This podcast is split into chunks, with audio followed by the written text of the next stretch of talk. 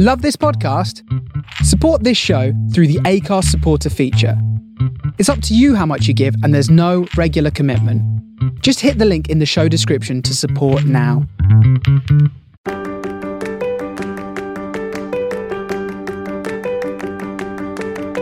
Welcome to Backstage With conversations with your favourite theatre actors and creatives. I'm Mikey Worrell.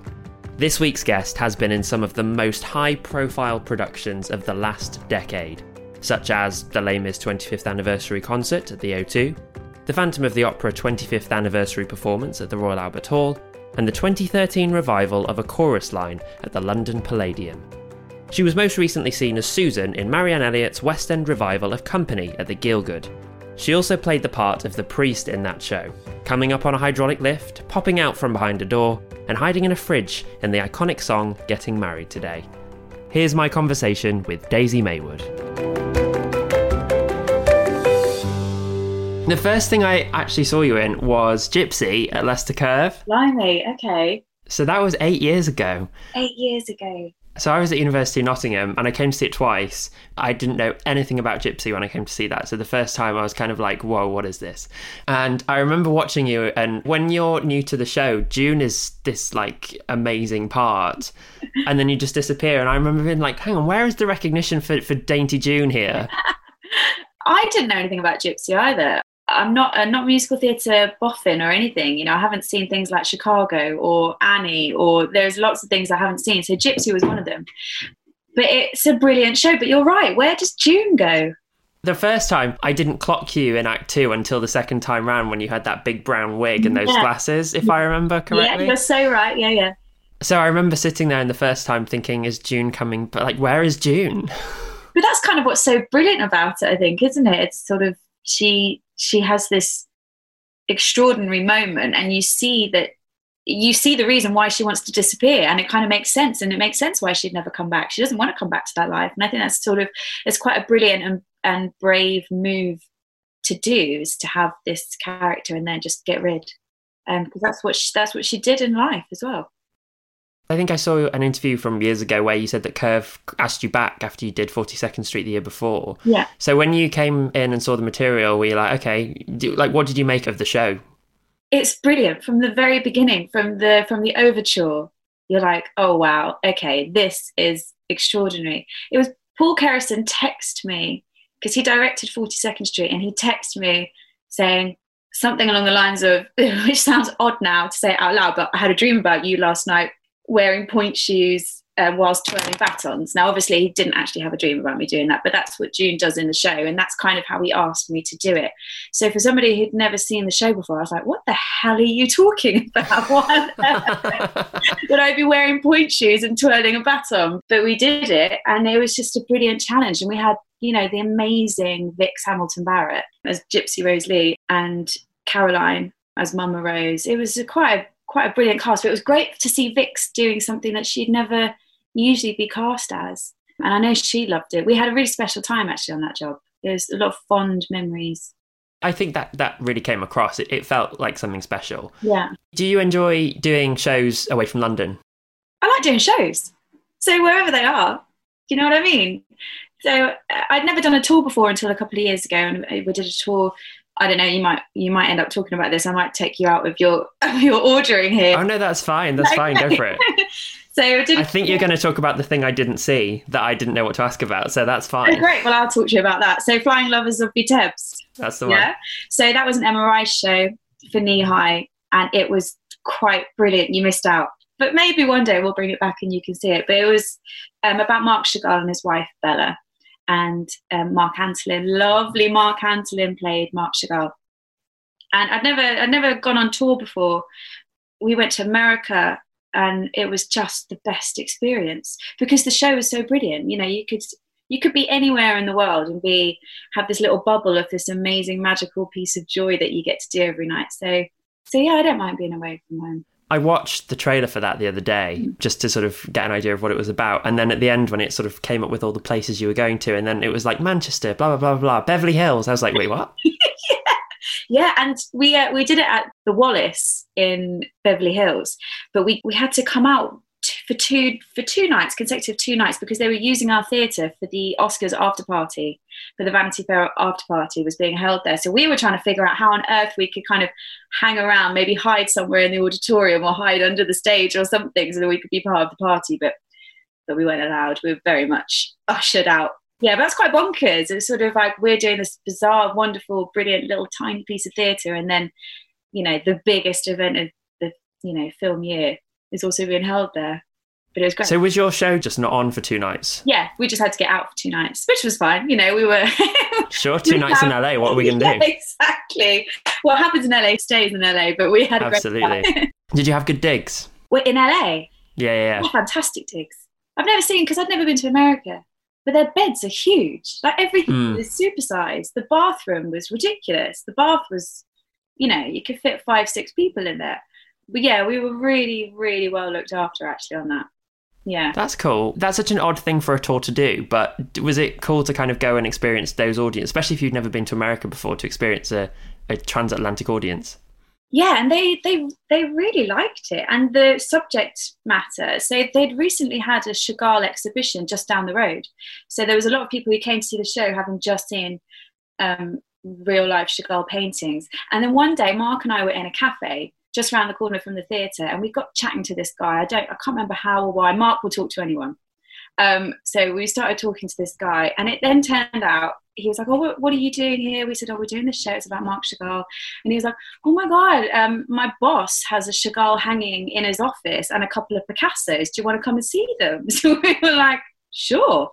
It just literally around the corner. Just took us there, and we went in this guy's office, and there was a Chagall and a couple of Picassos, and then we are like, "All right, thanks," and then left but it was quite nice that people knew who you know Marc Chagall was in the American audience. Yeah. That's the sort of thing that would only happen in America, like over here, of like, oh, he has paintings, but you can't come and see them. yeah, yeah. The Americans are very friendly. We then went to, we came back to England and then did a bit more of the tour, and then we ended up going to Spoleto Festival in South Carolina, in Charleston. And Southern hospitality is a real thing. Like, have you been to America? Yeah, I've actually been to Charleston. Oh right, did you go for the festival? Or? No, we. Um, my boyfriend has family in just north of Savannah on the Georgia South Carolina border, and we did a day trip to Charleston once. It's lovely, um, isn't it? It's so cool. Yeah, we had a really we had fantastic digs there, and they used to do a tour a horse and cart tour. There was loads of them going up and down the streets. You probably saw them. And um, Mark and I had this brilliant house, and we just used to like pretending that we actually lived there. So we'd wait for the horse and cart to come past. We'd be hanging around outside our, our house, just waiting for people to see us going in. Ridiculous, really. But um, yeah, that was a really, really lovely place as well. We had a great time. The festival was fantastic. I sadly didn't get to see your 42nd Street, but I saw the revival in London, and that whole show was a revelation to me. Peggy Sawyer is one of the, I think, one of the greatest female parts ever written. Yeah, so they'd done that production at Chichester a couple of years before, and they brought back most of the cast. So most of the cast already knew it, but I think I had to learn that part. We were running it by sort of day five, maybe day six. Is that quite quick? That's quick. Yeah. So there's a montage in it actually where Peggy, I don't know how well you remember the show, but Peggy has to learn the show that she's about to do. Yeah, yeah, yeah. Um, in a short amount of time, and that's literally the process that I was kind of shoved into. It was like, right, rehearsal, ten till ten, go, let's do it. And my feet were hurting, and um, but it, again, I didn't know the show. I enter into these parts that I have absolutely no idea what's going on. But do you quite like that? That it's kind of brand new. It must help your process that you can just kind of you've got no prior perception of what it, the part should be. Yeah, I, I, tend to try and keep that way anyway. I won't sort of research too too heavily. I just kind of trust that the director, or the casting director, producers uh, see something in me that they, they they think is right for the part. So then I'll just sort of bring bring my own thing to it.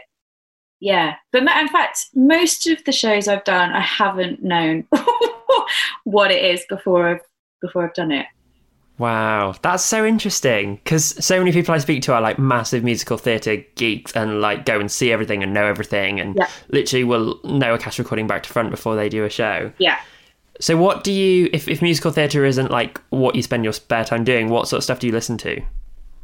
Well, music wise, I listen to loads of hip hop. yeah, hip hop and reggae is kind of what I was brought up on. So really not music. I don't actually think I own, apart from company cast recording, I don't think there's any musical theatre.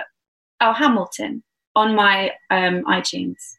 I don't Wow. really listen to it, although I love it. And when I go to watch things, I'm not kind of anti musical theatre. I think it's just brilliant, but it's just something that I don't sit and relax with. Sure. Yeah. I get that. It's it's it's work, isn't it? Kind of, yeah, it's the best job in the world, but yeah, it's work. How did you end up going into musical theatre then? If if if that's not what necessarily what you were raised on. So I did a lot of dancing from a young age. And then I took a bit of time out and then did a bit of Amdram theatre and then took a bit more time out. And then it got to the point of going, well, what am I going to do now? And then I was like, well, I used to be able to dance and I can sort of act.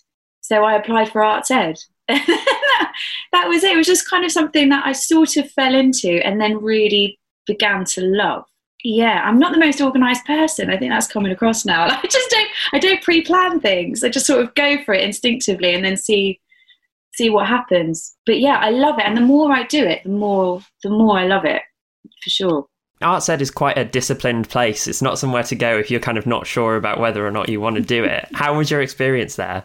You know what? I needed that. I really needed that. I needed that 8.45 a.m start. Chris hocking will tell you off if you're not there and you won't be allowed in for the rest of the day. And i love that. Yeah it's kind of like a boot camp thing but you need discipline to be in this profession and and you have to work hard for yourself because nobody else is going to work for you. So so it was great. And yeah I, I kind of thrive on that.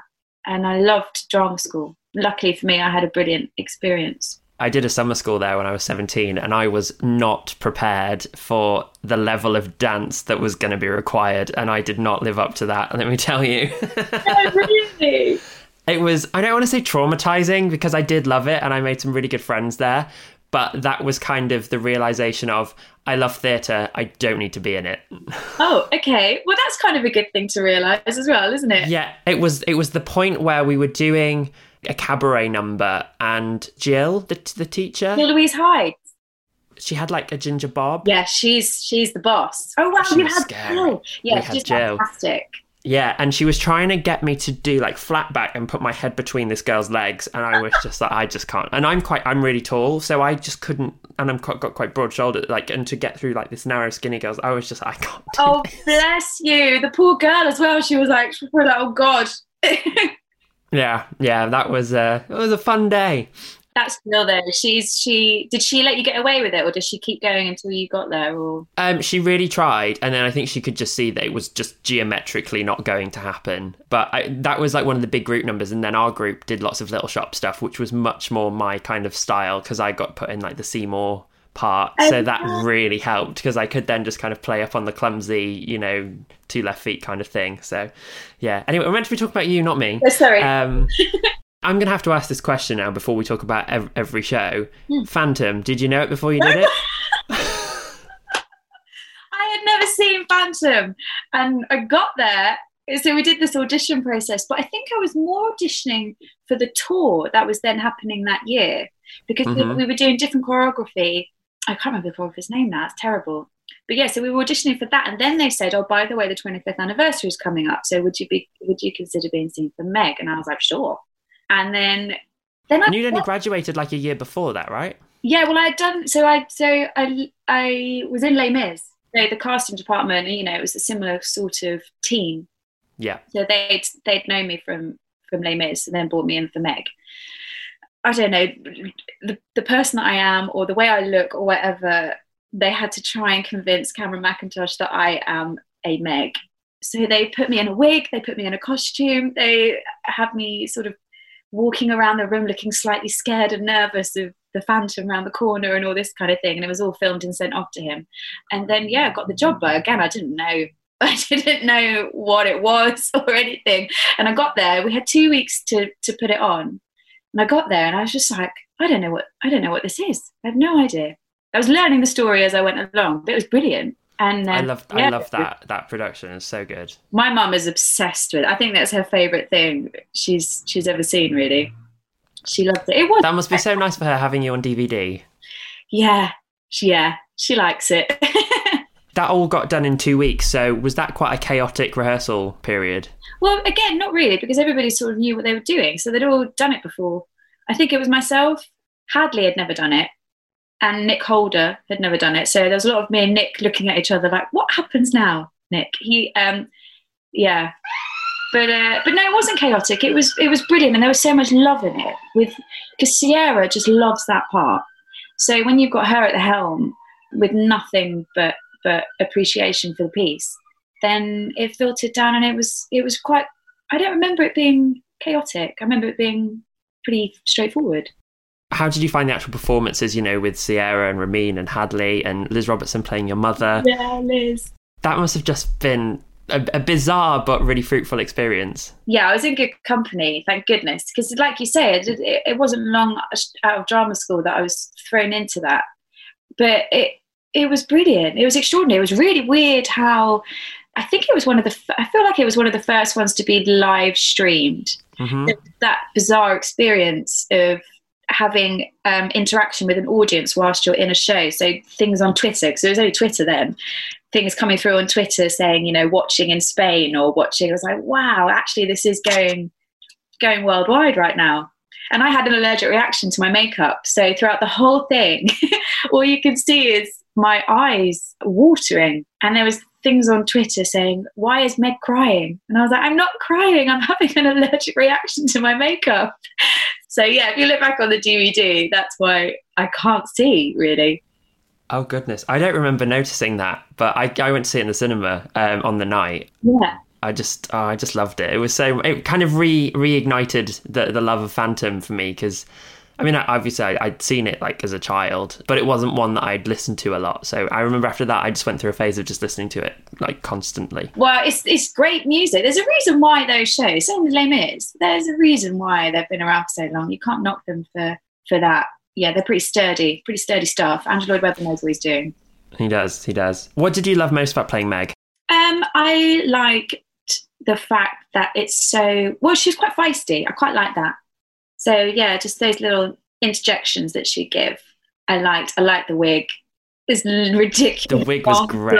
I, th- I, think the Meg wig is way nicer than the Christine wig, oh, right? Definitely. But then her mum is the ballet mistress, so she's going to have the best hair, right? That's kind of that's kind of that's how it works. that is how it works. Yeah, and uh, and working with Gilly with the choreography that was quite special. Yeah, of working with the original team was was cool. Did you get to spend much time with them? Yes. Yeah, yeah, a lot of time. Especially in your early twenties, like what was going through your mind when you're in the room with Gilly?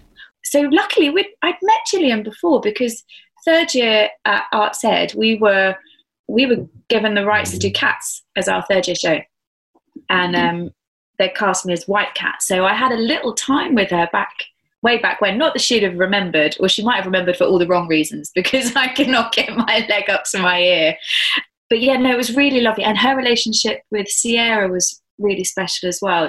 So there was a lot of times when it'd be just myself, Sierra, and and Gillian at the end of a rehearsal um, in the evening and she was she was cool. She was really special woman. Yeah, she could still get her legs around her ears. What? Yeah, she was it's obscene. She was, yeah, she was fabulous. What was it like working with Sierra? Obviously, because she brought such a, a, wealth of experience, having done Little Mermaid and Christine in Las Vegas and all that kind of stuff. What did you learn from her? She has so much grace and just in, she was really supportive and encouraging and kind and lovely and focused and fun. She was everything you could ever really want from a leading lady. And everything you see of her on social media or however you've seen her come across, that is who she is. She's there's no mask at all. She's a really brilliant and talented woman. Yeah, nothing but love for Sierra. You done Les Mis the year before, the 25th anniversary year, and you did the, the concert at the O2. Yeah. Were there many of you who did the Phantom one and the Les Mis one, or were you one of the few? Killian Donnelly. Oh yeah. He was in it. Katie Hall, obviously, mm. she played Christine before, and then she was um, what's the part? I can't remember now. Uh, Cosette. Oh, thank you very much. They're in so bad. Um, yeah, there were a few. There were a few actually. It was really nice. Yeah, but that's the thing with those two shows. There seems to be a lot of crossovers. A lot of people have done both of them. I suppose it demands a similar sort of skill set, doesn't it? But yeah, it was nice. It was nice to have done. Actually, that probably made it less terrifying. The Phantom because we'd already done the O2, and that was just massive yeah, it was quite lucky. I was really lucky to get into both of those. When I think about it, it was a pretty special. And to not only just be in the Phantom one, but to actually be Meg, like not just not just standing there, you know, in the in the in the chorus. Not that there's anything wrong with that, but to have actually, you know, that in the in the O2, and it was it was a lot of fun. So, but well, the pressure's off a little bit, isn't it, with that one? Oh yeah, exactly. Yeah, yeah. You get to just yeah, you get to just chill out with your mates. Well, not chill out, but you know, you have a good time. Really, really experience it. But um, but yeah, it was it was pretty mega when I think about it now. Yeah. Thanks for bringing it up. I forgot. Oh, how, how couldn't couldn't, couldn't not really. Which of those shows do you prefer, Phantom or Les Mis? You can't ask me to say that. Well, I'd have to. I don't know. Les Mis was one of the only shows that I really knew, musical theatre wise, and uh, it was one of the only ones that my friends and I came travelled up from Norwich to London to watch. So to get that as my first job, I was like, "Wow, that's it. I've done now." Um, yeah, I've, I'm pretty chuffed. So maybe I'll get in it. And you covered Eponine, so that must have been one of those parts that you dreamt of playing. Oh yeah, of course.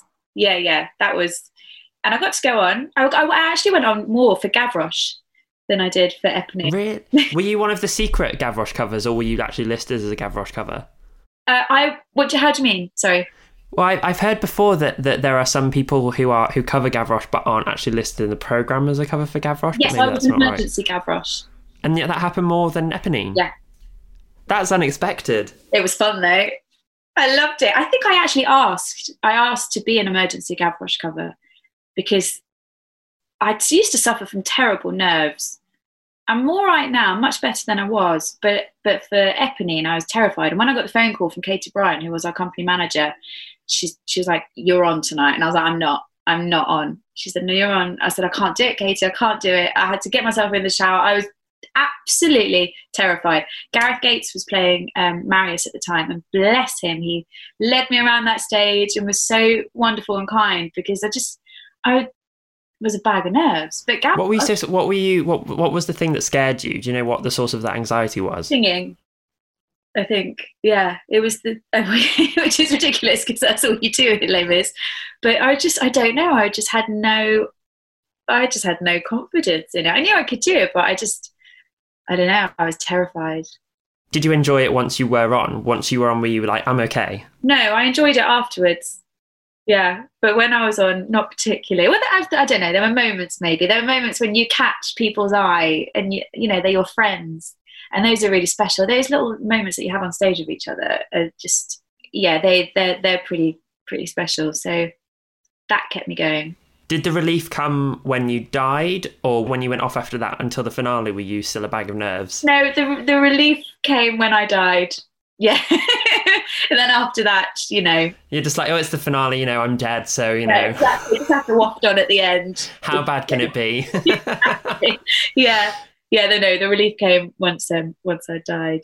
Who was the Eponine that you covered? Was it Samantha Barks? Yes. Yes. So did you did you ever have a conversation with her about it, or was there any like, what can I do? No, I don't think we ever really. No, I don't think we ever really chatted about it or anything. She's really, really lovely, but but no, we never really chatted about about that kind of thing. I think maybe she gave me a heads up that she wasn't going to be around at that time. I think she gave me like a little warning, like you might be on, because I was second cover, I wasn't first, which is why oh, right. you just get thrown on when you need to be thrown on. So yeah, she gave me a little heads up, but we never really chatted about about the part. Do you think there's more anxiety that comes with being a second cover than a first cover? I mean, I've never been a first cover, so I wouldn't know. But yeah, I would imagine so because you just you never know. You never ever know when it's going to happen. You know that it's probably going to happen at some point. I think it happened for me like literally a few weeks before we we closed. It was quite near the end, so I hadn't done any cover rehearsal or anything for months. So it was that sort of you just have to rely on what you remember seeing previously. Yeah, it, second covers are extraordinary people. Never, never underestimate them. And I was a swing at the time as well. And swings and second covers, any covers, they're the cogs that keep it going. Yeah, absolutely. I'm very intrigued about the emergency Gavroche cover, though. I just can't even. I've, I've never seen that happen. I've only ever seen the, the children. What has to happen for an emergency Gavroche to go on? So, um, so you always have two Gavroche in the building. One of them was unwell, and then the, then the other one turned out to be unwell, and that was it. I think he came up to me in. It was very sweet. Came up to me um, during warm up saying, I don't know if I can do it. I don't know if I can do it. And I was so desperate to go on. I was like, it's all right. You should go home. you go home. I sent him back in. I was like, I'll look after this. Don't you worry. But I think our our, emer- our first cover emergency Gavroche was um, AJ, and she was she was on for another part. She was on for Fantine, which is why I then ended up doing it. But uh, and weirdly, how weird is this? Johnny Bailey was in the audience one night when Emergency Gavroche was on, and we think it was the night that I was on. So he saw me as Gavroche before we'd ever worked together before because he was friends with Sam Barks. So, um, so yeah, how weird is that? Out of all the nights for Johnny Bailey to come and watch, he saw me as Gavroche. Oh, I love that. That's so cool. Yeah. what was it about Gavroche that you loved? Like, what was the bit that you were so excited about? Um, it was nice to be part of the gang, really, because the women in Les Mis are sort of well, they're either they're either whores or they're sort of lighting lanterns for their men. You know, oh, some of them do fight. No, that's unfair to say that they they can be quite feisty, but to be part of the the boys was was really fun, and to be killed was oh yeah yeah that's a good death. I suppose it's a less tragic part from the get go, isn't it? I mean, obviously it has a tragic ending, but mm. it's not like Fantine where it's like, oh, it's just one bad day after another. yeah.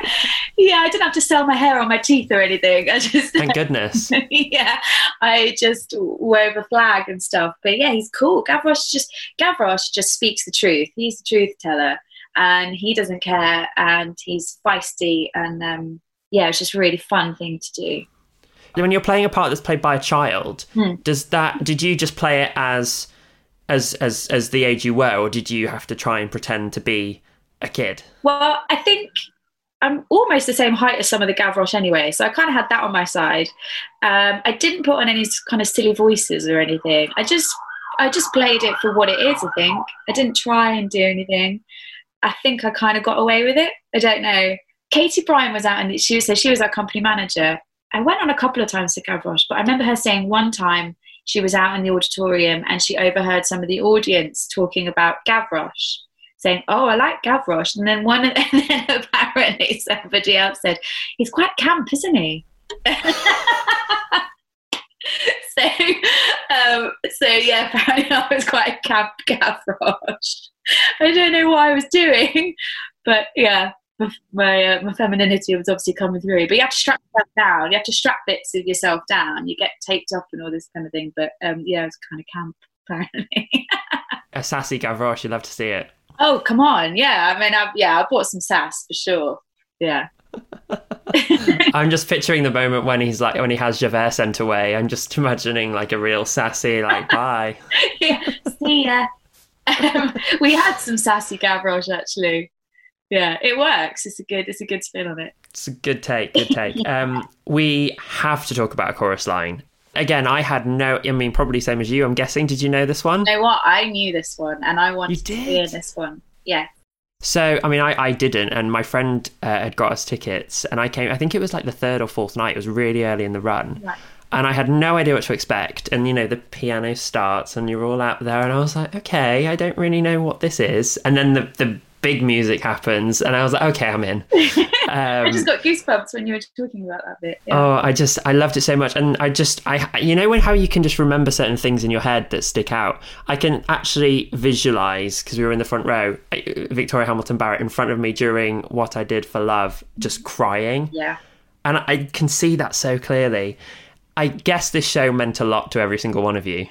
This show was emotionally the the the trickiest, I think. Um, you talk about Vix there. You know, she we had many chats, Vix and I, because obviously we played sisters a couple of years before, so we were really good mates already.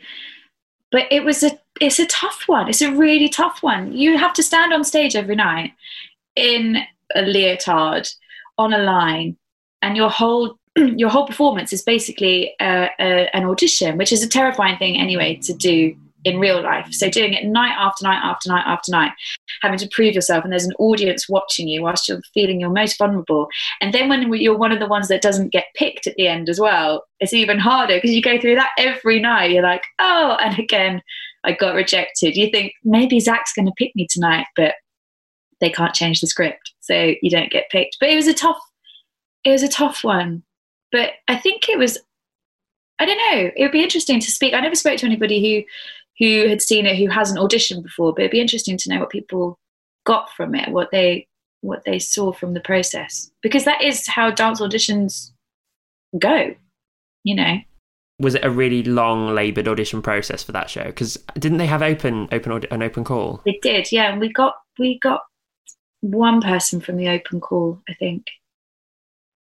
It was i can't remember how many rounds there were but it was full on. So we did the opening routine again and again and again and again. And we had to just keep going till you think you're going to throw up because this, it was a tough, it was a tough show. Yeah, but I that was a job that I really wanted because I remember it from my childhood. We I did a summer school in Norwich years and years and years ago, and we did an excerpt from a chorus line, and for some reason it always stuck in my head. And then when I heard it was coming, I was like, right, this is it. So I think that entire audition process, I was in the most focused I've ever been on wanting to get a job. Was, is that still the case? How do you mean? Is that still the, the most you've ever been since since that point? Um, no, no, but at the time, definitely. What have been the subsequent jobs that have given you the same feeling? Well, I wanted to do the Flying Lovers of Vitebsk. I wanted to do Company. In fact, in fact, you know what? I think actually maybe that might that might have started the process from from there on. That was the job where I was like, this is what you need. This is the focus that you needed. If you want to get something, you have to really, really work hard and focus on it. And from then on, I try and implement that.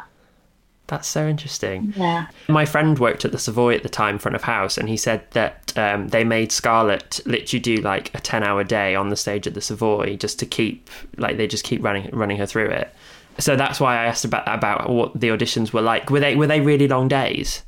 I can't remember to be honest. I remember being on the stage. I do remember doing the dance, the opening dance routine a lot.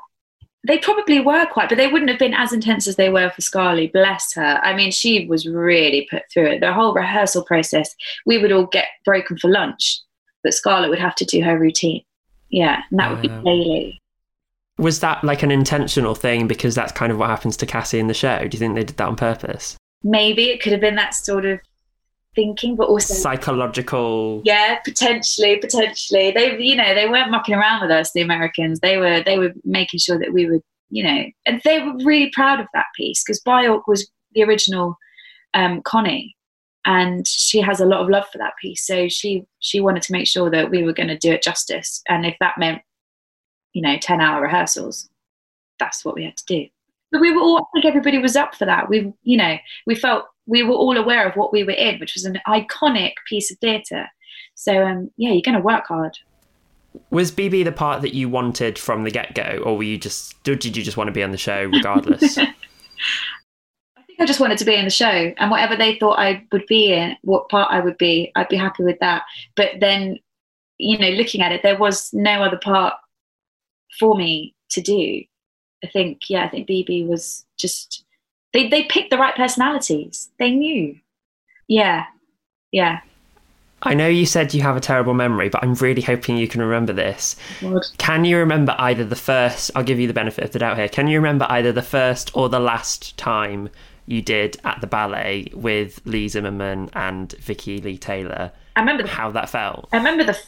Is it the first time in in a rehearsal? Or on stage? Whichever comes to you more vividly. Um, I remember the first time we did it on stage. I remember that. I remember that first night so brilliantly, and I remember the last night as well. The first night was extraordinary, and Leigh is just great, and so is Vicky Lee Taylor. You know, we, we, again it was one of those shows where you're in it and then you then you remember so you go through the rehearsal process and you kind of like then it starts to become your job and you're like oh i'm going to rehearsal today i'm going to rehearsal today. And then not until you get an audience in do you remember what you're actually in. And then the first time we did away from the mirrors five six seven eight the roof went off the palladium. It was like oh my god yeah we're in a chorus line. And if the same thing happened without the ballet because it's so that's an iconic number. So yeah i do remember the first night and the last night, I think I just cried throughout the entire show for for lots of reasons. You know, it was a really tough piece to do, and it was sort of like, thank God we don't have to do this anymore.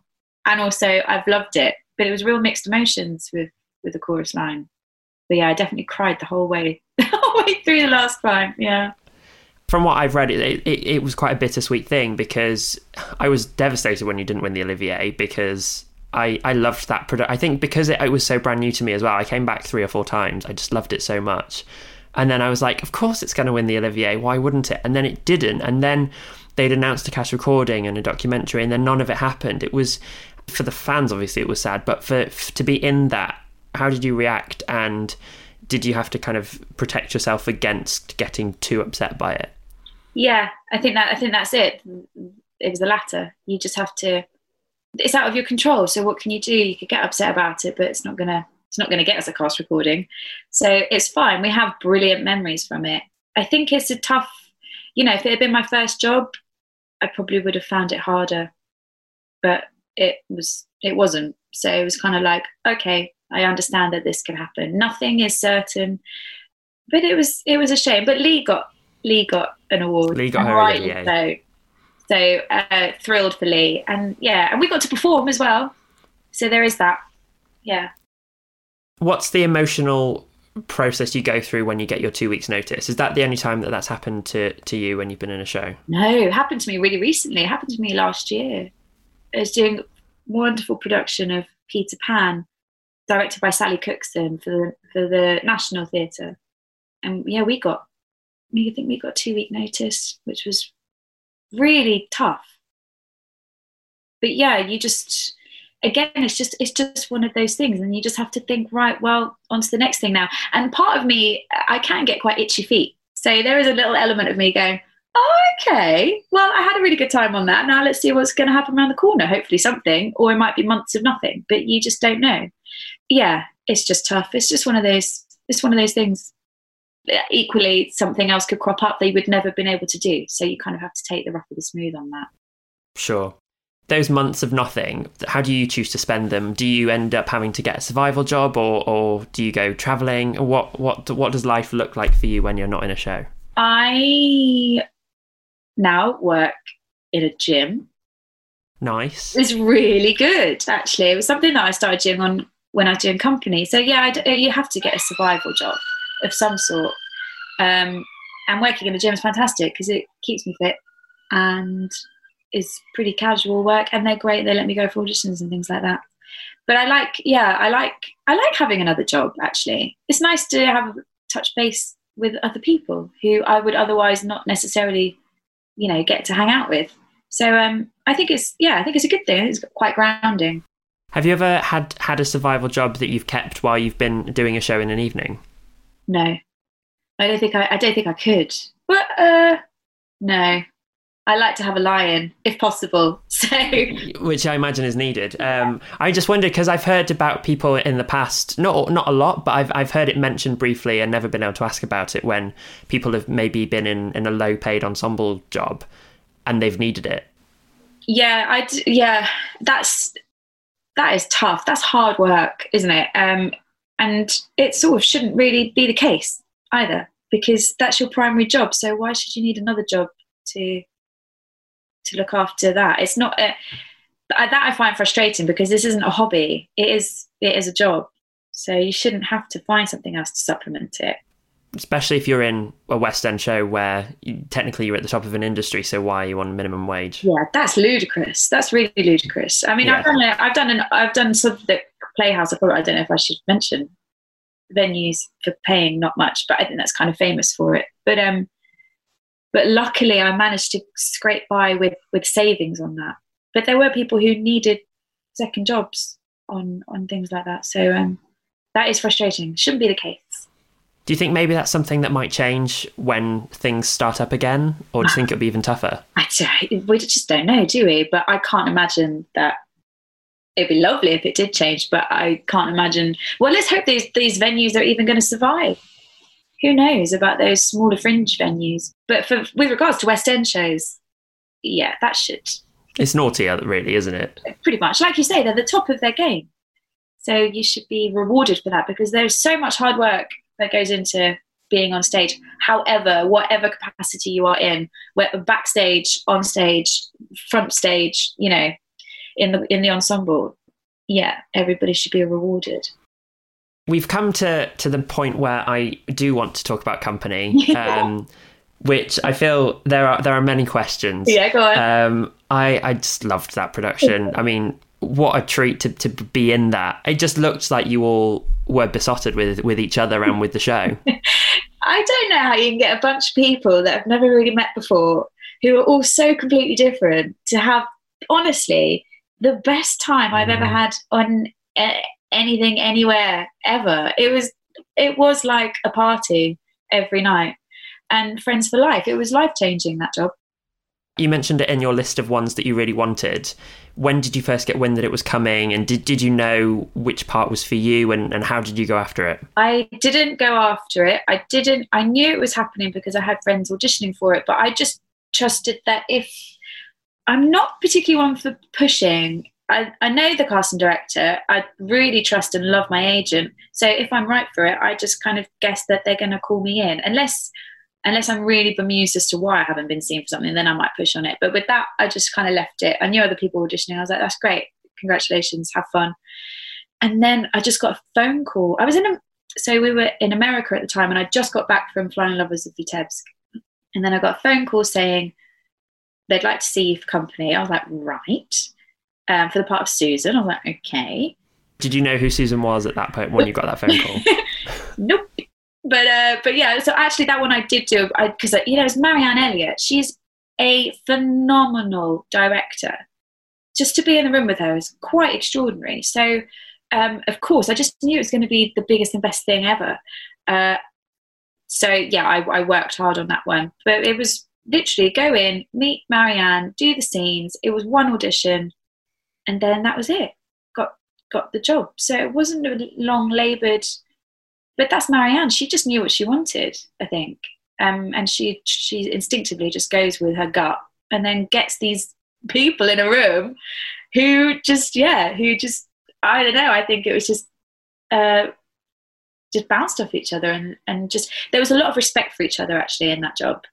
There was no hierarchy or anything like that. Um, everybody was in it um, and with each other and helping each other and doing it for the greater good with the piece. Yeah. Did it feel special that you were doing one of the rare big productions of a Sondheim show? Yeah. Yeah. It was because they don't happen very often, do they? No, not not on that scale. No, not on that scale. And uh yeah, now you mention it, you know, you don't again, I didn't really think of it at the time about the grand scale of it. I, I, I tend to focus on the smaller things like Marianne and they're not small things. but the things that you can focus on on a micro level. Exactly, exactly that. Yeah. So I don't tend to think of the bigger picture. What and otherwise, I think I'd just be overwhelmed and just wouldn't be able to get up in the morning and um, it'd be too hard. But yeah, so just kind of focusing on those things. But I knew, I knew it was something brilliant from the moment, from the moment of meeting Marianne to the moment that Bunny Christie showed the model box to listening to the music and us all learning the opening number for the first time and Liam Steel with his magnificent choreography. So when you put all those things together, I knew it was pretty epic. Did you have to do the priest in the audition, or was it just the Susan material? I did have to do the priest. Yeah, the I just... famous priest. So, as much as you uh, you were cast as Susan, was the priest? I mean, surely the priest was your favourite bit. Surely it was. Um, it was, I do you know what? I can't, it was, I mean, it's so different and bonkers, isn't it? So I loved being Susan because you get to be with your mates and I was with lovely Ashley Campbell, with my husband. And, you know, you get all, you get to do all the fun numbers with, um, with the rest of the cast, and that's when you get to hang out with Mel and Pat and Pats and stuff like that. But um, Priest, Priest, looking back, I feel very honoured that they asked me to do that. Is that part of the Susan track traditionally, or was that just something that they wanted you to do? Um, no, because I think in I think the Broadway cast, it's Jenny who sings Priest. So it's Oh, right. it's it's whoever is able to sing that part, they'll they'll give it to them. Yeah. Although lots of audience members didn't know who it was. Some people thought it was Patti. What? Yeah. Some people thought it was just a different person completely who'd just been brought in just for that for that part, and they were kind of questioning where's the priest gone in the rest. Oh, I could tell it was you straight away. My mum couldn't. She didn't. But maybe, but maybe that's because I've seen you do soprano stuff before. Oh, possibly. Okay. So maybe I was like, of course it's Daisy. well, well done. But yeah, my, my mum didn't know. She was like, who, she, And also, the wig was very similar to your Dainty Dune act too. you know what it was, wasn't it? It Yeah. really was. Yeah, with the glasses as well. So Yeah, yeah, yeah. that's what it is. Have you ever had such a, an audible reaction to something you've done as an individual on stage that's not been part of an ensemble number? No, no, it was like being a rock star. It was just so ridiculous. A rock star in, in socks and sandals popping out of a cake. and from and from the get go as well. It's not even like I mean, it gets bigger and bigger with the second and third time. But even from that first moment when you came up, I just remember everyone loving it. it, I mean, that was just the most brilliantly staged piece of theatre. We Hmm. have to give credit to the staging on that. I just, I was just lucky to rock up and be part of something fantastic. You've got Johnny Bailey, who is just sublime and one of the hardest working people I've ever had the privilege of working with, and now one of my most treasured friends, um, being brilliant, and Alex Gaumond. So to be part of that little trio, and then on top of that, be given this gift of staging where it's just immediately an audience loves it. It's nothing to do with me. It's the fact that I'm on a hydraulic lift. That's funny, and coming out of a fridge is funny. like those things just And behind the door, behind the door, yeah, and all the magic. that yeah, the, the did the door ever hit you in the face? the door never hit me in the face. I was worried for you. Oh, thank you. no, the door never hit me in the face. I got caught in the in the magic sliding door where you where I would disappear through. So that broke the illusion once or twice. I don't know. Something happened in the fridge once. There were a couple of times in that show where Johnny and I would catch each other's eye during that bit, and and I might not have been able to quite get my words out from laughing too much because something is going wrong. I was going to ask if you'd ever corpsed in that moment because it. I mean, yeah, I corpsed in that moment. Um, bless. And I tried to keep it down because obviously Johnny has to have as much breath control as he possibly can. So I can't drag him down with my sinking ship. and also it's an ordeal. That number is such an ordeal for him. Yeah, exactly. Yeah, you can't have Jamie suddenly laughing, whereas Priest, I think, can do what the hell she likes. so, so yeah. But I, She's just there for have to have a great time. she's there to wind him up. It's basically her job. Yeah, it was it was brilliant. But to be honest, I corpse at anything. I'm terrible. I'll look. For, I can look for it on stage. I'm like, come on, somebody make me laugh. Patti's terrible for it. Mel is the worst. I'm not surprised. Yeah, there would be lots of times on stage where we'd all be um, we'd all be laughing. So, as someone who is not a musical theatre boffin, Yeah. when you found out you were going to be working with Patti LuPone, was your response, sorry, who?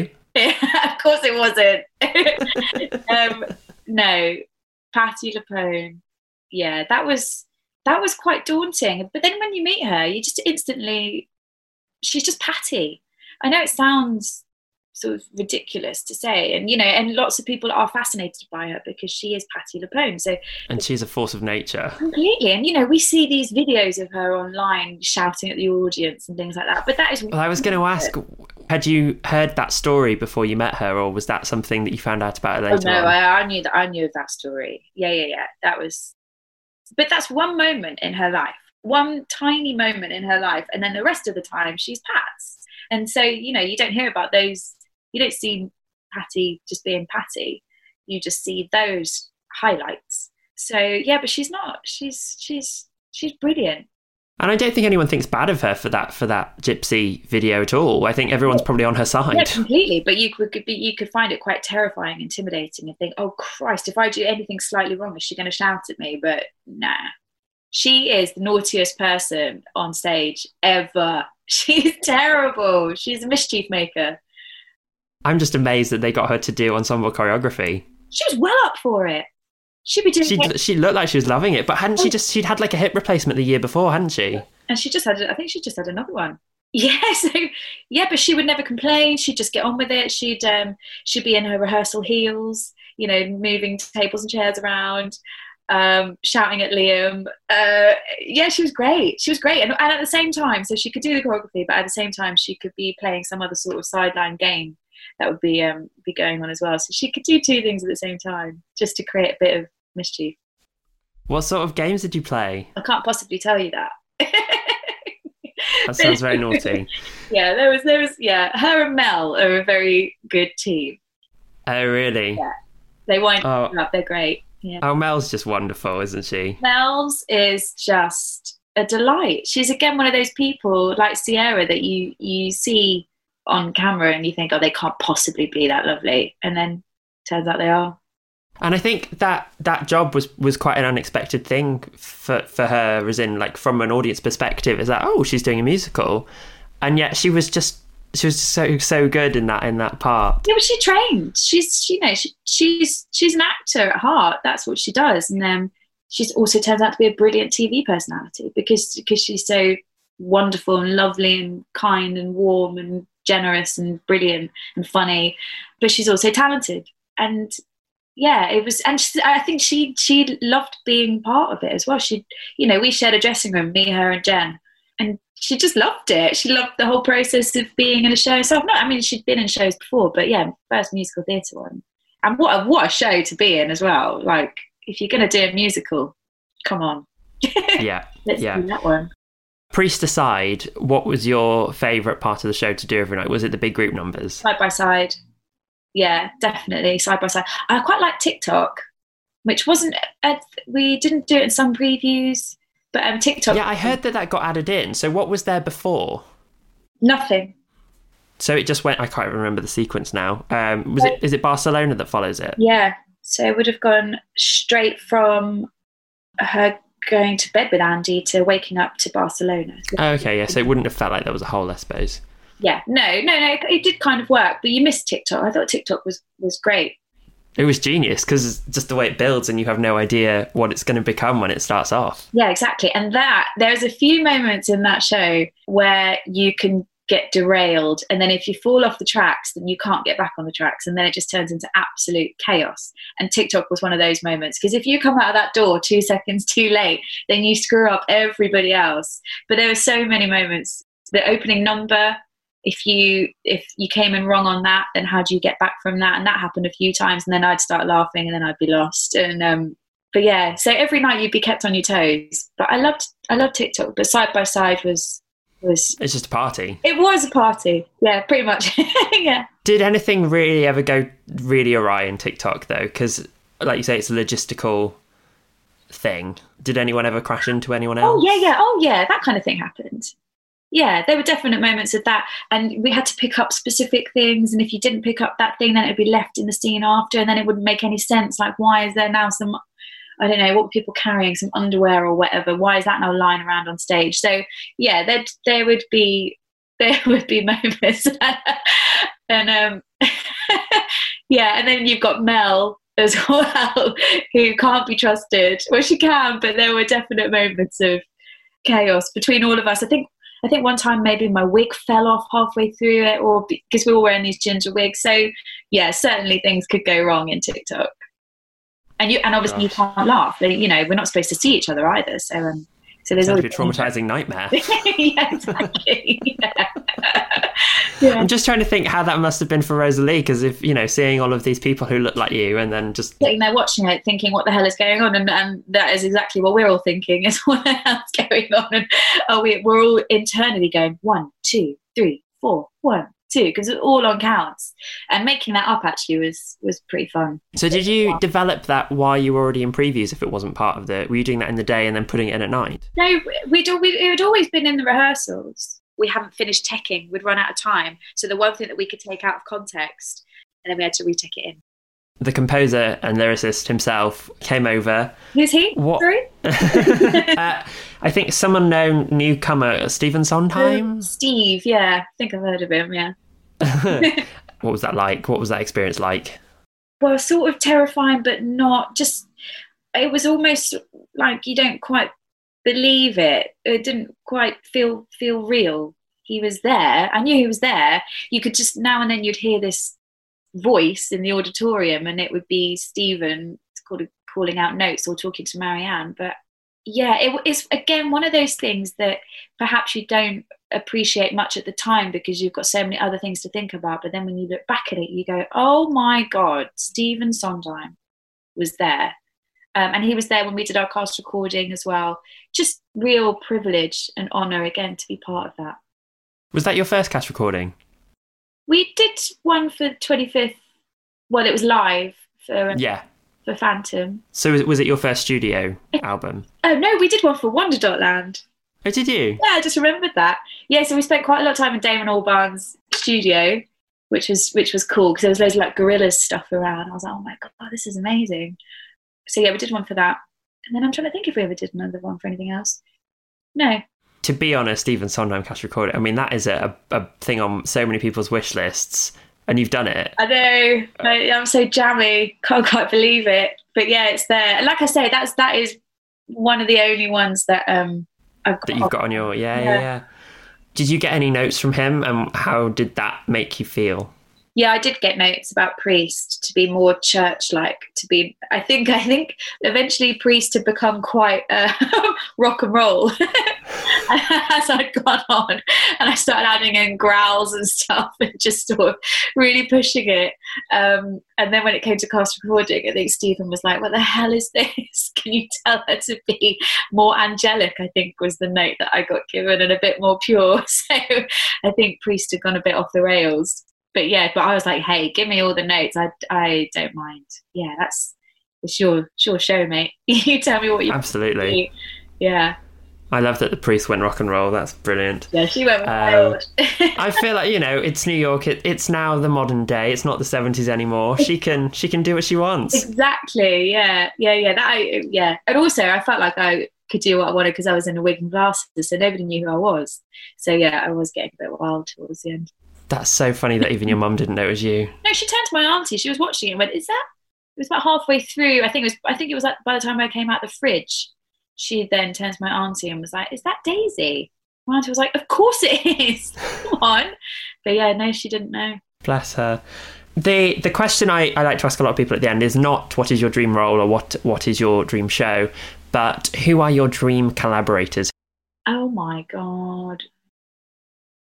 I had a really lovely time with Sally Cookson, and it was it was quite a short period of time. But I would like to work with her again, in any capacity. I like she is a brilliant woman, and she's a woman for women, and that can be quite rare to come across actually. So her female, I, I like to, I like to work with more women in general actually, because Marianne was brilliant. Yeah, so let's go women in general. Find me some women to work with and I'll work with them. It's a good answer. It's a good answer. Oh, thank you so much. I really love chatting with oh, you. It's been so, so lovely. Thank you for having me. Well, that's it for this week. Daisy will be back at the end of this series with a special bonus episode. Next time on the podcast, I'll be chatting with Melanie La Barrie, who was playing the nurse in And Juliet before lockdown. Subscribe now to make sure you don't miss it, and please leave a rating and a review on our Apple Podcasts page if you can. Until next week, thank you very much for listening.